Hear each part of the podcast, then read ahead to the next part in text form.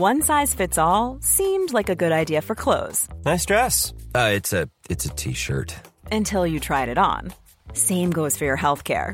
That's why United Healthcare offers a variety of flexible, budget friendly coverage for medical, vision, dental, and more. So, whether you're between jobs, coming off a parent's plan, or even missed open enrollment, you can find the plan that fits you best. Find out more about United Healthcare coverage at uh1.com. That's uh1.com.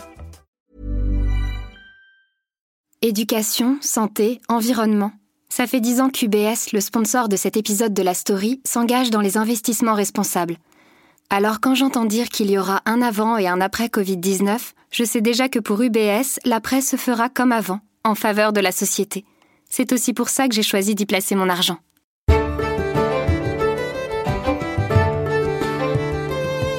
Ici Jacques en Dordogne, petit village de 760 âmes, pas très loin de Bergerac. C'est le Périgord pourpre. Cette jolie cité médiévale a vu son marché être classé plus beau marché d'Aquitaine, ce qui lui avait valu les honneurs du journal de TF1. Chaque dimanche, la petite cité périgourdine est en pleine effervescence et son cœur bat au rythme du marché. Mais en ce jour de novembre 2019, son maire a reçu une étrange lettre lui enjoignant de débaptiser une ruelle de son village la rue de la saucisse en rue de la soicis, en référence aux saucisses véganes à base de soja, comme on dit, Onisoy qui mal y pense. Ouais, c'est pas faux.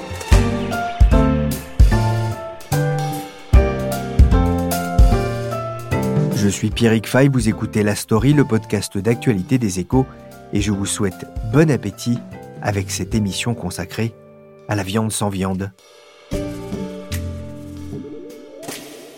Ce n'est pas son feu, dit-il, mais Joao Antonio en défend la pratique. Il reconnaît même avoir déjà déforesté 42 hectares. Pour lui, entre une vache et un arbre, le choix est vite fait. Courant novembre, l'émission Envoyé spécial de France 2 diffuse un documentaire sur les feux de forêt en Amazonie. Un éleveur explique pourquoi il déboise pour offrir des pâturages à ses bêtes. Les incendies de l'été dernier dans le poumon vert de la planète ont soulevé une vague d'émotions en Europe. Sur Twitter, le lobby vegan a lancé une campagne accusant les producteurs de viande d'être responsables du désastre. Les éleveurs n'ont plus le moral les bouchers non plus. Selon une étude du Crédoc, la consommation de viande a baissé de 12% en 10 ans en raison, selon l'organisme, d'une prise de conscience environnementale, mais aussi en raison des hausses des prix. Elle est passée cette consommation de 153 grammes par jour à 135 grammes. La baisse concerne euh, globalement toutes les viandes, mais particulièrement le bœuf, le veau, l'agneau et le porc, alors, hein. alors, que la consommation de volaille, elle, reste stable. Les Français mangent donc moins de viande, et si les bouchers peuvent s'inquiéter, c'est que la viande traditionnelle fait aussi l'objet depuis quelque temps d'une nouvelle concurrence, la viande sans viande. La conjoncture actuelle est euh, particulièrement fertile en fait pour ces produits végétariens. Hélène Gully est journaliste aux échos. Elle s'intéresse particulièrement au développement de ces nouveaux produits sans protéines animales. Les reportages de L214, mais aussi toutes les études et les rapports qui sont publiés régulièrement et qui évoquent euh, l'impact sur la santé de la surconsommation de viande ou encore le coût environnemental. D'après un rapport du think tank britannique Chatham House, en 2020, la consommation de viande rouge est transformée, donc par exemple la charcuterie, pourrait être responsable de la mort de 2,4 millions de personnes à l'échelle mondiale. Et elle pourrait aussi coûter 285 milliards de dollars en frais de santé. Donc c'est ce genre de chiffres pousse un peu à la réflexion et joue contre l'image de la viande et la consommation de la viande. La viande sans viande, ça va avec un, nouveau mode de consommation végane, avec quand même le sentiment, peut-être loin de Paris ou de New York, que l'on est face à un effet de mode? Pas du tout. C'est pas du tout une ubie de bobo, hein, si je peux me permettre. Il y a qu'à voir d'ailleurs les résultats financiers de Beyond Meat, qui est une des startups euh, les plus euh, prometteuses de ce secteur. Donc, par exemple, en 2019, ces prévisions anticipent un chiffre d'affaires de 210 millions de dollars cette année. En 2016, c'était cinq fois moins. Donc ces ventes en fait ont littéralement explosé. Alors c'est plus visible aux États-Unis que ailleurs dans le monde. L'entreprise Beyond Meat qui a fait une entrée fracassante à la bourse au début du mois de mai, un succès bœuf, si je peux me permettre l'expression. Un effet bœuf, hein, sans aucun doute, comme le dit cette présentatrice de RDI au Canada, hein, puisque trois mois après son introduction en bourse, eh bien l'action Beyond Meat avait bondi à Wall Street de plus de 830% La société a valu au plus haut en juillet 2019 près de 15 milliards de dollars. Alors depuis, le soufflet est un peu retombé puisque l'action a plongé de plus de 50% en raison notamment d'une concurrence plus forte. Car Hélène, Beyond Meat n'est pas le seul exemple de réussite dans cette industrie. Il y a aussi un autre type de preuve de l'intérêt pour ces produits-là. Par exemple, les levées de fonds d'Impossible Foods, qui est une autre start-up euh, très connue euh, sur ce segment. En huit ans, elle a levé 800 millions de dollars. Sachant qu'en plus, parmi ses business angels, elle a attiré à son capital des stars comme Jay-Z, will.i.am, Katy Perry ou Serena Williams. Autant de preuves qui montrent l'intérêt pour ces produits. On parle là de valorisations qui sont euh, très élevées euh, pour ces entreprises. On parlait de Beyond Meat, on va y revenir, mais il y a de plus en plus de sociétés, notamment aux États-Unis, dans, dans ce domaine. Alors les États-Unis, c'est un peu le berceau de ce business-là. Il y a une grosse vingtaine d'entreprises en fait dans le monde positionnées sur ce créneau peut-être euh, un tiers aux États-Unis. La star, c'est Beyond Meat. Hein. la star, c'est Beyond Meat. Enfin, on pourrait la désigner comme telle. Bon, déjà parce que ça a été la première entreprise du secteur à avoir été cotée qu'elle a des résultats, euh, enfin son triomphe boursier a attiré l'attention des médias et puis des consommateurs et des investisseurs. Il faut quand même dire qu'elle avait prévu, donc début mai, de lever 100 millions de dollars. Elle en a finalement levé 241 millions. Ça ne se passe pas seulement aux États-Unis. En Europe aussi, certaines startups émergent à l'image de The Vegetarian Butcher. C'est une startup hollandaise qui a une histoire assez savoureuse puisque euh, le fondateur, Jaap Korteweg, a créé cette entreprise en 2012 après avoir été pendant 30 ans à la tête d'une très grande exploitation aux Pays-Bas. C'était un fermier de neuvième génération, donc euh, l'élevage c'était une tradition familiale. Et en fait, en 1997, l'épidémie de grippe porcine qui a frappé les Pays-Bas a contraint en fait les autorités à abattre des millions de porcs.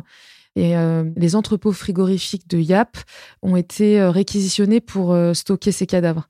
Ça a été à l'origine d'un très grand traumatisme pour lui. Il s'est posé beaucoup de questions sur le système actuel d'élevage, etc. Il a décidé de devenir végétarien étant donné qu'il ne pouvait pas se passer du goût de la viande, il s'est dit bon, bah, je vais inventer un produit végétarien qui aurait le goût de la viande. Le goût de la viande, justement, Hélène, euh, ça a le vrai goût de viande que celui que les amateurs apprécient tant? Alors, j'ai eu l'occasion de goûter euh, deux types de produits, donc ceux de Vegetarian Butcher et puis ceux de Beyond Meat. Alors, c'est vraiment assez vertigineux. De Vegetarian Butcher, j'ai eu l'occasion de goûter euh, leur produit qui s'appelle le poulet shawarma. Donc, il y a de la sauce, mais en apparence, c'est exactement comme de la chair de poulet, la texture, euh, la couleur et le goût, bien sûr. Et puis pour Beyond Meat, j'ai goûté euh, le Beyond Burger, qui est leur produit signature en fait. L'illusion est vraiment quasi parfaite. Après, je sais que comme il y a des sauces, etc., et des garnitures, le goût est en tout cas relevé par tous ces agréments. Mais au niveau de l'apparence, euh, on pourrait vraiment euh, confondre. Certains disent que ça commence dès la cuisson, en fait, qu'on commence Tout à, fait. ouais. J'ai notamment discuté avec des grands chefs cuisiniers américains qui servent. Euh, alors là, c'est le steak d'Impossible Foods. Donc, c'est les cuisiniers euh, Tracy Desjardins et Rocco Scordella. Et les deux m'expliquaient que la nouvelle version du steak d'Impossible Foods est sensationnelle parce qu'en fait, la chair euh, pétille, elle saigne, elle brunit et elle émane des vraies odeurs de viande à la cuisson. Pour une fois, dommage que la story ne soit pas en odorama. Hélène, il y a aujourd'hui une tendance forte dans l'agroalimentaire avec une remise en question des produits manufacturés avec beaucoup d'additifs. Alors qu'est-ce qu'il y a dedans? Alors telle est la question. En fait, dans ce type de produit, on a les ingrédients principaux. Donc par exemple pour Beyond Meat, c'est le pois jaune et la betterave. Impossible Foods ou de Vegetarian Butcher, c'est le soja. Movig Mountains, qui est une autre start-up britannique, c'est un mix de champignons et d'huile de coco. En revanche, tout est breveté et confidentiel. Donc en réalité, je ne peux pas vous assurer qu'il n'y ait aucun additif.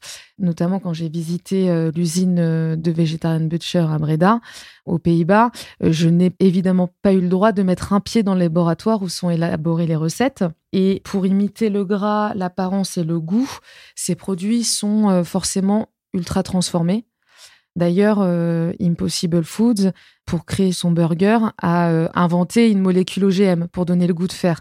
C'est la raison pour laquelle, d'ailleurs, ils ne peuvent pas être importés en Europe. Ah, il y a deux choses intéressantes dans, dans ce que vous dites. Il y a d'abord l'aspect R&D, ça veut dire que ils ont beaucoup de, chercheurs justement pour fabriquer un peu ces, produits de protéines végétales Alors évidemment, c'est le nerf de la guerre. En fait, euh, il n'y a pas de viande euh, végane sans laboratoire. C'est un peu une guerre technologique. Et c'est pour ça d'ailleurs qu'il y a beaucoup de brevets. Euh, par exemple, Beyond Meat a une équipe de 63 scientifiques qui travaillent chaque jour pour élaborer de nouvelles recettes. Impossible Food en a 130.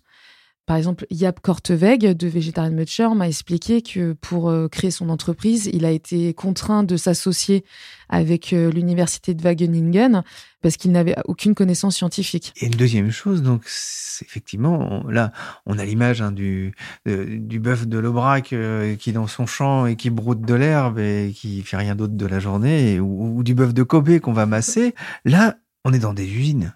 On est dans des usines. Ça ressemble à quoi? Les usines, euh, alors en tout cas celles que j'ai visitées aux Pays-Bas, on se croirait vraiment dans un abattoir déjà parce que tous les employés ont l'uniforme et le tablier blanc du boucher et les machines en fait qui sont utilisées sont des véritables machines de boucherie. C'est euh, exactement les mêmes, donc hachoir, cutter ou poussoir à saucisse et donc une partie est dédiée à la transformation en produit et puis l'autre est le grand laboratoire secret euh, dont je vous parlais auquel nous n'avons pas accès. Des laboratoires, des usines. Il me revient un peu la vision des usines Tricatel dans les loups la cuisse.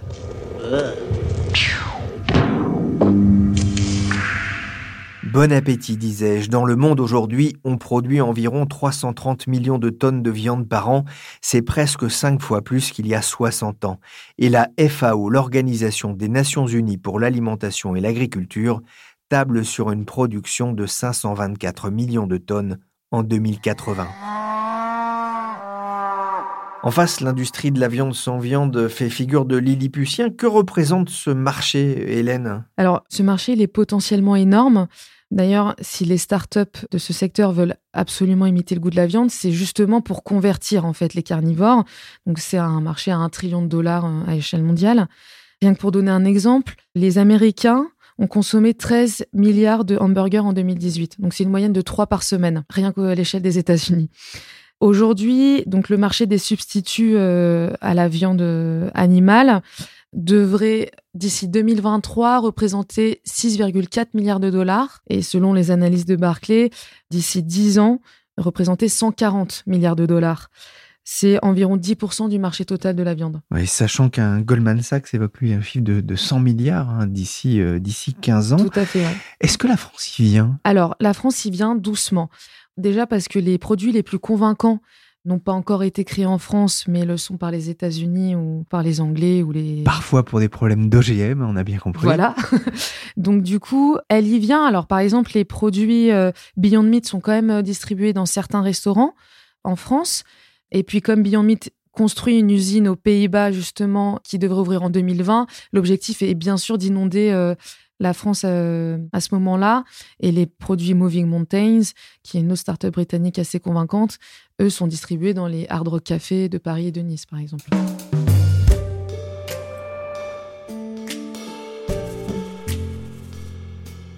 La viande sans viande gagne en effet de nouveaux territoires, notamment au pays des T-Bones et des hamburgers. Depuis quelques semaines, là, cet été, on, on voit plusieurs chaînes de fast-food américains qui euh, euh proposent à, leur menu euh, de la viande sans viande. Véronique Lebillon est la correspondante des Échos à New York. Alors le, le plus important, c'est Impossible Foods qui a fait affaire avec Burger King. Et là, depuis cet été, en gros, les 7000 magasins, enfin restaurants euh, américains de, de Burger King aux États-Unis proposent l'Impossible Whopper, qui est donc le jumeau, comme ils disent, de Whopper, qui est un peu leur best-seller euh, partout dans le monde d'ailleurs. Hein. Et ça marche? Ça a l'air de, de, bien fonctionner. Hein. Moi, je suis allée tester euh, dans un Burger King là au sud de Manhattan euh, pour voir un petit peu comment c'était. Il y avait un, un gars devant moi qui commandait un Impossible Whopper et juste un autre à côté qui arrivait parce qu'il avait fait tomber le sien par terre et donc il, en réclamait un deuxième.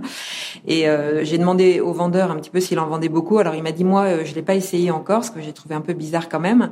Mais en tout cas tout le monde en demande. Donc visiblement il y a quand même une, une assez forte demande. Alors évidemment, les, les, entreprises communiquent pas sur les chiffres, mais en tout cas, Burger King, qui avait commencé à, tester un peu ce concept et ce produit dans un seul État dans le Missouri, a décidé de le généraliser. Donc, on peut imaginer que ça fonctionne pas mal. Il y a une autre chaîne qui est assez intéressante, c'est Dunkin' Donuts. Là, par exemple, sur Times Square, qui est un peu le grand carrefour à New York, avec, vous savez, toutes ces publicités lumineuses, etc. Quand on est sur Times Square, en ce moment, il y a une énorme pub de Dunkin' Donuts, et eux, c'est Beyond Sausage, parce que donc ils ont fait affaire avec Beyond Meat, qui est l'un des deux gros acteurs là de la viande sans viande, et donc ils proposent une saucisse pour le petit déjeuner qui est sans, euh, sans viande. Oui, bah je leur laisse hein, la saucisse au petit déjeuner. L'enjeu est énorme aux États-Unis, Véronique? Moi aussi, je, je, leur laisse la saucisse. Là, pour le coup, j'ai pas encore euh, eu le courage de, de tester celle-là. Bah, L'enjeu pour euh, les producteurs de viande sans viande, hein, comme Impossible Foods et comme Beyond Meat, c'est effectivement de se faire connaître. Et c'est vrai que le, le, canal des, des fast-food, bah, c'est un, une espèce de vitrine énorme hein, pour ces entreprises. Parce qu'en plus, euh, dans les fast-foods, qui y va? Bah, Ce sont euh, des jeunes hommes euh, essentiellement, euh, et c'est ça, c'est une cible très importante pour eux parce que c'est la, la, cible justement qui mange de la viande assez régulièrement, et donc c'est pour eux un, un, canal très important. J'ai cru comprendre que le succès était tel d'ailleurs que bah, ces groupes-là avaient des problèmes d'approvisionnement aujourd'hui. Oui, c'est vrai que lors de leur premier test dans certains dans certains fast-foods, il y a visiblement eu des, des ruptures de stock. Et donc, euh, bah, elles ont dû un petit peu euh, courir derrière les, fournisseurs. Et euh, là, en ce moment, on voit émerger des, des, accords en fait entre Impossible Foods, Beyond Meat, et puis des grands acteurs de la viande en fait. Et c'est ça qui est assez amusant, c'est que ce sont des acteurs de la viande qui eux aussi se reconvertissent dans la viande sans viande. C'est-à-dire que finalement, ils ont tout l'appareillage nécessaire pour faire des steaks. Et euh, aujourd'hui, ils s'équipent en fait pour euh, faire des steaks euh, sans viande. Donc, ils n'ont pas finalement besoin de trop trop réformer leur appareil de production. Et voilà, ça permet de fournir en masse, puisqu'effectivement, quand on commence à, servir dans des milliers de restaurants, ça devient important. Et puis, il faut voir qu'au-delà des fast-foods, évidemment, toutes ces, entreprises, elles, cherchent aussi à en vendre dans les supermarchés hein, et, à vendre au grand public. Donc, à partir d'un moment, si, ça commence à vraiment démarrer, il faut pouvoir derrière assurer le, la production. Quel est le positionnement pris par rapport aux produits viande traditionnels Alors, de manière assez surprenante, ça reste euh, quand même assez cher. Hein. C'est-à-dire qu'on pourrait imaginer que, bah, puisque c'est à, à, base de végétaux, a priori, euh, les plats végétariens, d'une manière générale, sont plutôt moins chers que euh, quand on a de la viande. Là, pour l'instant, on voit que l'Impossible Whopper, par exemple, quand on l'achète dans un Burger King, il est un dollar plus cher que le Whopper traditionnel. Après, certains se disent que ça peut assez vite changer parce que notamment il va y avoir pas mal de, concurrence sur ce marché. Hein. On voit des, gros acteurs comme Unilever, Nestlé arriver et proposer aussi leur viande sans viande. Donc, euh, il faut voir après ce que le consommateur aime, mais on peut imaginer qu'il y ait une, assez forte pression sur les prix. Véronique, on en parlait avec euh, Hélène Gully. Il y, a, il y, a, aussi des interrogations sur ces produits. Alors, à base végétale, mais qui sont très, euh, très transformés dans l'industrie agroalimentaire. Oui, c'est un peu contre-intuitif parce qu'on a le sentiment que justement ces produits à base de plantes vont être particulièrement sains et assez naturels et euh, assez simples hein, dans leur élaboration. Et en fait, c'est pas du tout le cas parce que justement pour essayer de redonner le, la sensation de viande et euh, le, la couleur de la viande, le goût, Finalement, les entreprises sont obligées de, de mêler beaucoup d'ingrédients, c'est-à-dire que grosso modo, il y a une vingtaine d'ingrédients euh, dans les steaks les plus euh, sophistiqués, notamment euh, celui de Impossible Foods. Alors, Impossible Foods, c'est assez transparent, hein, on peut pas lui reprocher ça, c'est-à-dire que sur son site, il raconte un peu explicitement voilà tous les ingrédients qu'il qui met dedans. C'est notamment de l'huile de coco pour donner un sentiment un peu de, gras de la viande, et puis c'est surtout une levure OGM donc génétiquement modifié, euh, qu'il euh, incorpore pour pouvoir créer l'espèce de jus de viande en fait. C'est-à-dire que ils ont pris l'hème en fait, qui est un, une hémoglobine de plante en quelque sorte, c'est assez euh, complexe, et qui a cette couleur rouge et qui, euh, pour être produite industriellement, nécessitait d'être ajoutée à de la levure donc OGM, pour pouvoir euh, faire une fermentation et faire vraiment un produit industriel. Et pour tester ces produits, Beyond Meats avait choisi le Missouri, une terre d'élevage de bétail, le Missouri qui est le premier État américain à définir officiellement la viande comme un aliment issu des animaux. Les produits d'origine végétale ne pourront donc plus utiliser cette appellation, ce qui n'a pas empêché Beyond Meat de construire ses usines dans la ville de Columbia, dans le Missouri. Il est vrai que son PDG, Ethan Brown, y avait fait ses études.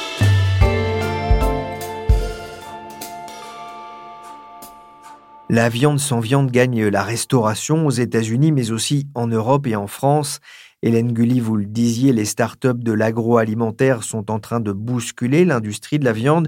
La prochaine étape pour ces sociétés, c'est de partir à l'assaut des supermarchés? Tout à fait. Donc Impossible Foods a fait son grand lancement début septembre sur les étals des supermarchés américains. Donc ils ont choisi Los Angeles comme première ville euh, pour euh, leur lancement. Et euh, en fait, ce que m'a expliqué la directrice marketing de la startup, donc qui s'appelle Rachel Conrad, c'est qu'au départ, Impossible Foods avait privilégié les restaurants parce que c'était des endroits où le consommateur était le plus enclin à faire de nouvelles expériences. Et une fois que le produit en fait a acquis une certaine réputation, ils ont pu inonder les supermarchés. D'ailleurs, Impossible Food euh, lorgne sur l'Europe.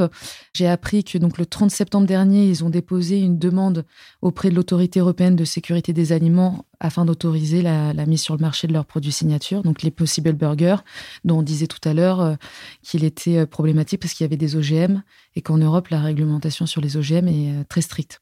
Donc, c'est une stratégie similaire aussi qu'ont choisi euh, Moving Mountains et The Vegetarian Butcher, qui ont lancé aussi fin d'année euh, dernière euh, leurs produits dans les supermarchés. En revanche, pour Beyond Meat, c'était l'inverse. C'est-à-dire que les supermarchés ont été leur stratégie de départ et ils avaient une stratégie très bien rodée puisqu'ils ont demandé à leurs 35 000 distributeurs de placer leurs produits dans les mêmes rayons que la viande traditionnelle. Et en fait, c'est ce qui leur a permis d'attirer l'attention des consommateurs. Pour exemple, la chaîne Kroger qui est américaine, a indiqué que 93% de, des consommateurs qui ont acheté les produits Beyond Meat ont aussi acheté de la viande traditionnelle. Ce qui est la preuve, en fait, que les clients de ce type de produits ne sont pas des végétariens. Oui, ce sont des carnivores. Et effectivement, on peut leur mettre un peu de, un, peu de viande végétale à côté de la viande. Ça peut faire que du bien. Comment est-ce que l'industrie euh, agroalimentaire, les géants de la viande ont, réagi? Eh bien, ils ont tout simplement décidé de faire partie de l'aventure. Donc, euh, Unilever, par exemple, a racheté en 2018 de Vegetarian Butcher. Nestlé, lui, euh, a lancé son propre burger euh, végétarien, l'Incredible Burger. C'était en avril 2019 euh, qui est par exemple distribué dans les McDo allemands. Donc en fait, les colosses du secteur de la viande et de l'agroalimentaire sont venus se positionner sur ce créneau. Et comme me l'expliquaient certains analystes, en fait, ils vont permettre de pouvoir démocratiser ces produits et les faire passer du marché de niche au marché de grande consommation. Adieu vos vaches, cochons couvés et l'on pourrait ajouter le poisson. Car oui, il y a aussi du poisson sans poisson. C'est ce que m'a expliqué Nicolas Rolline, correspondant des échos à New York. Oui, en, tout cas, plusieurs sociétés tentent de relever le défi, essentiellement des startups pour l'instant. On peut citer euh, Good Catch, par exemple, qui développe un, substitut au thon émietté, qui est déjà vendu chez, euh, chez Whole Food, par exemple, la, chaîne d'épicerie d'Amazon. On peut citer aussi euh, Ocean Hugger, qui transforme des tomates en une sorte de, thon cru. Et puis, il y a des sociétés qui travaillent euh, sur le poisson en laboratoire à base de cellules, comme Wild Type, qui développe du, saumon. Donc c'est des startups, mais pas seulement. Le, marché commence à attirer des, acteurs un peu plus gros comme Impossible Food, et puis aussi euh, Tyson Food, le, géant de, la viande, sans doute le, leader américain de la viande industrielle, qui est déjà positionné sur la viande sans viande. Eux, ils viennent d'investir dans une euh, société qui s'appelle New Wave Food, qui produit euh, notamment des crevettes à base d'algues et de soja. C'est un marché encore balbutiant, il y a un potentiel? Alors oui, le, marché est encore assez limité. Pour l'instant, les, les, ventes sont estimées autour de 10 millions de dollars par an. Donc c'est assez loin des ventes générées par la viande végétale. Mais ces sociétés sont convaincues de leur potentiel. Ils investissent beaucoup dans leurs produits pour que le goût soit comparable à celui, de, celui du poisson. Et surtout, ils regardent à l'international, parce que paradoxalement, le, marché américain est assez limité. La consommation de poissons euh, classique y est trois fois moins euh, élevée que dans la moyenne des pays développés. Et donc, le potentiel serait plus important en Europe ou en Asie. Ça sera aussi une réponse euh, écologique à, à la surpêche, Nicolas? En tout cas, oui, c'est l'argument de, ces sociétés qui prennent des, alternatives éco-responsables. C'est pas le, seul argument. Ils essaient aussi de, enfin, ils mettent en avant le fait qu'ils évitent la, contamination du, poisson au mercure, au microplastique ou les antibiotiques qui sont euh, utilisés dans les, poissons d'élevage. Et puis il y a un autre, un autre argument un peu plus anecdotique, mais qui, euh, qui semble marcher auprès des consommateurs, c'est que l'odeur est, moins forte. Par exemple, celle du, thon en, boîte, qui serait un véritable repoussoir pour les consommateurs américains, ben là, on n'a plus ce, problème-là. Merci Nicolas Rolline et Véronique Lebillon en poste à New York pour les échos. Merci à Hélène Gully qui a promis de me faire goûter son incroyable hamburger sans viande. La story, le podcast d'actualité des échos, s'est terminé pour aujourd'hui. L'émission a été réalisée par Willy Gann, qui a encore pris de la salade à midi à la cantine. Chargé de production, d'édition et de la juste cuisson, Michel Varnet.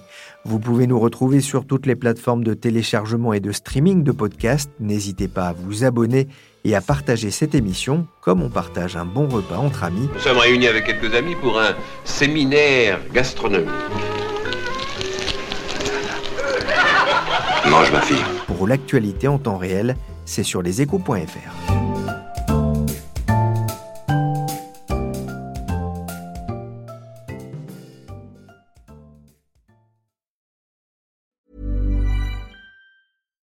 deserves the best, and there's no better place to shop for Mother's Day than Whole Foods Market. They're your destination for unbeatable savings, from premium gifts to show-stopping flowers and irresistible desserts. Start by saving 33% with Prime on all body care and candles. Then get a 15-stem bunch of tulips for just $9.99 each with Prime. Round out Mom's menu with festive rosé, irresistible berry chantilly cake, and more special treats. Come celebrate Mother's Day at Whole Foods Market.